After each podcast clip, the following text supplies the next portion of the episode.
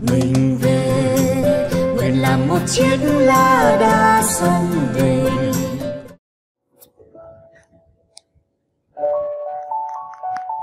Chương 1 Trời phú hay học tập, Lầu năm góc hay câu chuyện của chú bé Ben. Leadership cannot really be taught, It can only be learned. Harold Guinan Khả năng lãnh đạo không thể truyền bá được, Mà chỉ có thể tự học. Hồi còn trẻ Lúc mới trong lớp tú tài 2, lớp 12 Tôi đã có lúc phải kiếm sống bằng nghề trông nom trẻ con đi nghỉ hè. Tiếng Pháp gọi là Monitor de Colony de Vacances. Lũ trẻ con mà tôi từng quản không thuộc lại bình thường. Gia cảnh của cha mẹ chúng có vấn đề Nếu không muốn nói là có rất nhiều vấn đề. Họ từ nhiều chủng tộc đã di cư sang Pháp. Có nhiều gia đình thì mới định cư chân ướt chân ráo. Nói tiếng Pháp câu được câu không. Còn có một số khác cũng tới chỉ được vài năm thôi.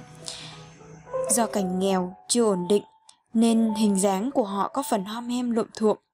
Còn về phong cách và văn hóa thì khá tế nhị để nói đến. Cuộc sống của những gia đình này bấp bênh, không khác mấy những người vô gia cư, vô nghề nghiệp, và số lớn được hưởng quy chế xã hội tối thiểu để bù cho lương bổng lao động hẹp hòi. Ngày đó, vào những năm 64, 65, 66 của thế kỷ trước, nhập cảnh vào Pháp khá dễ. Một là vì dân Pháp thuần túy da trắng, không chịu làm một số nghề chân tay hoặc chạm tới vệ sinh công cộng, nên dành những việc này cho người da màu Hai là vì nước Pháp chưa có quá đông người da màu. Ba là vì những người này chấp nhận những mức lương tối thiểu. Bốn là vì các luật về nhập cư, bảo vệ lao động chưa nghiêm khắc và chặt chẽ như vào đầu thế kỷ 21. Những người này thường không có học, đem vợ con nheo nhóc sang Pháp, nơi mà họ nghĩ sẽ tặng cho họ cơ hội sau này. Nhất là cho con cái của họ.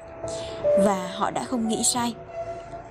Một trải nghiệm thật nhiều bất ngờ Thế là cứ đến mùa nghỉ học thì tôi lại có cơ hội kiếm chút tiền còm bằng cách chăm lo cho lũ trẻ nhỏ nheo nhóc này, nhất là vào hai tháng hè. Vào thời đó, nước Pháp cũng muốn trẻ con mới nhập cư được đi nghỉ hè như trẻ con Pháp. Một là để giữ gìn sức khỏe thân thể và thăng bằng tinh thần cho chúng khi đưa chúng đi những nơi có biển, có núi, sông. Hai là lấy đó làm cơ hội để giáo huấn chúng và như vậy cho phép chúng hòa đồng dễ dàng hơn với nếp sống bản xứ. Việc này thật đáng quý mà lại đem cả cái lợi vật chất lẫn tinh thần cho đôi bên. Những cơ hội cho con trẻ nhập cư cũng đem lại cho chính cá nhân tôi những ngày nghỉ tuyệt diệu mà hồi đó tôi không có khả năng cáng đáng. Và chuyện ngộ nghĩnh mà tôi không quên là tôi cũng là người da màu. Anh chàng da màu lo cho lũ nhóc da màu là phải rồi. Có lẽ cũng vì vậy mà tôi không gặp chút khó khăn kiếm được việc này. Cho dù có phải trải qua một kỳ thi kiểm điểm phong cách và kiến thức tối thiểu.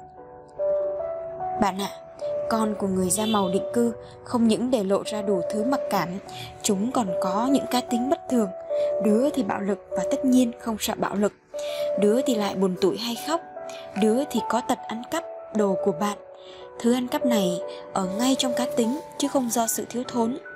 Đứa lại có trí tưởng tượng phong phú, ban ngày thì kể chuyện viển vông leo lẻo, ban đêm thì ngủ mê và phần lớn là ác mộng Tôi thường có 20 đứa trẻ như vậy để trông nom suốt mùa hè. Cứ mỗi hai tuần tôi lại có một nhóm mới tới, tiễn nhóm cũ về với gia đình. Tuổi chúng từ 8 đến 15, chênh lệch khá nhiều. Chẳng phải nói chỉ sự khác biệt về tuổi cũng đã làm cho tôi nhức đầu.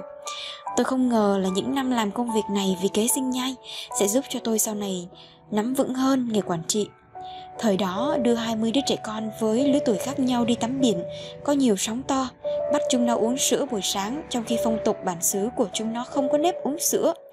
Ép ngủ trưa những đứa thường lơ lồng ngoài đường, chế ra những trò chơi tập thể cho những đứa quen lùi thủi cá nhân, rồi phải thay đổi trò chơi mỗi ngày, không phải là chuyện dễ. Bạn cứ thử làm như tôi, rồi bạn biết. Đã thế, mình làm gì chúng nó cũng phản đối. Sau này tôi mới hiểu được thực ra, chúng không quen tuân thủ bất cứ ai, tôn trọng bất cứ luật lệ nào. Chúng đã thường phải đối mặt với những tình huống của người lớn, thói hay cãi lý mà làm cái gì cũng cãi lý mà cách cãi lý của chúng khác lắm. Mỗi lần bí lý thì chúng lại vịn vào cái vẻ của đứa trẻ bị bắt nạt vì nhỏ, nghèo, vô học. Và cứ như thế khóc than chán, rồi cuối cùng chúng cũng thắng thế vì không ai nỡ triệt hạ chúng, đè bẹp chúng. Phải thú thật là tôi tìm tới công việc trong trẻ em vì chính tôi vào thời đó cũng không sung túc cho lắm. Là sinh viên nghèo, tôi cứ tưởng đi kèm trẻ con ra biển nghỉ mát thì ít nhất mình cũng được hưởng lây gió biển và nước mặn. Quyết định thì không sai, nhưng thực sự tôi không thể đoán trước là công việc sẽ đòi hỏi sự động viên lớn đến thế ở nơi tôi. 24 tiếng một ngày, bất cứ lúc nào cũng có thể xảy ra sự cố với bọn nhỏ. Bất cứ chuyện gì cũng làm cho nhức óc đến tột độ. Ví dụ tôi vừa quay mặt đi, đã nghe thấy ngay tiếng hét. Quay mặt lại đã thấy một đứa mặt sưng tím đầy máu. Hỏi đứa nào, đố kiếm ra thủ phạm. Một ví dụ khác, không ngày nào mà không có đứa khiếu nại vừa bị mất cắp, đố tìm ra kẻ trộm và cũng đố kiếm ra đồ bị cắp. Thế rồi hệ đến giờ tắt đèn đi ngủ vào ban đêm thì bạn sẽ vô cùng ngạc nhiên nếu làm một thí nghiệm vui. Bạn hãy tắt đèn lúc mỗi đứa đã ngoan ngoãn vào giường, rồi bạn hãy bật lại điện ngay và sẽ ngạc nhiên không đứa nào còn ở ngoan ngoãn trong giường của mình nữa. Chúng đã chạy đi đâu mất trong khoảnh khắc không có ánh sáng. Có đứa đã trèo lên cửa sổ để tìm cách vượt biên, có đứa đã chạy sang giường bên cạnh để bắt nạt đứa nhỏ tuổi hơn. Số đông đã kịp thời chạy vào toilet để hút thuốc trộm và ngày nào cũng như ngày nào cuối cùng rồi tôi cũng quen chấp nhận mặc kệ không can thiệp nữa vâng sau khi đọc qua những trang sách vừa rồi của thầy một lần nữa tôi lại nhận được sự chỉ dạy về sức mạnh của sợi dây vô hình cái thứ mà mỗi người chúng ta đều mang trong mình thầy kể rằng cơ duyên ngày ấy đưa thầy gặp được chú bé ben đã dạy cho thầy bài học đầu tiên về sự lãnh đạo về sứ mệnh mà thầy nào biết rằng sẽ theo đuổi cả đời. Trùng hợp thật, đây cũng là nội dung của câu chuyện đầu tiên trong ba câu chuyện mà Steve Jobs đã chia sẻ trong buổi lễ tốt nghiệp của sinh viên Stanford năm đó. Đại ý muốn nhắn nhủ bài học về cơ duyên và sự tích lũy. Tôi rất ấn tượng với cái cách mà chữ duyên tác động đến cuộc sống này. Cứ làm thôi, cứ học thôi và đừng đòi hỏi quá nhiều vào lợi ích của nó cho hiện tại bởi lẽ nó vốn được tích lũy và chuẩn bị cho một cơ hội nào đó ở tương lai cơ ta chẳng thể đoán được sợi dây mà tôi vừa nói đến là của thầy. Thế còn sợi dây này tác động như thế nào đến năng lực lãnh đạo nhỉ? Theo tôi, dù là trời phú hay học tập, thì cũng đều phải học cả thôi. Chẳng qua, hơn nhau ở chữ thần thái và khả năng quyết định nhanh gọn.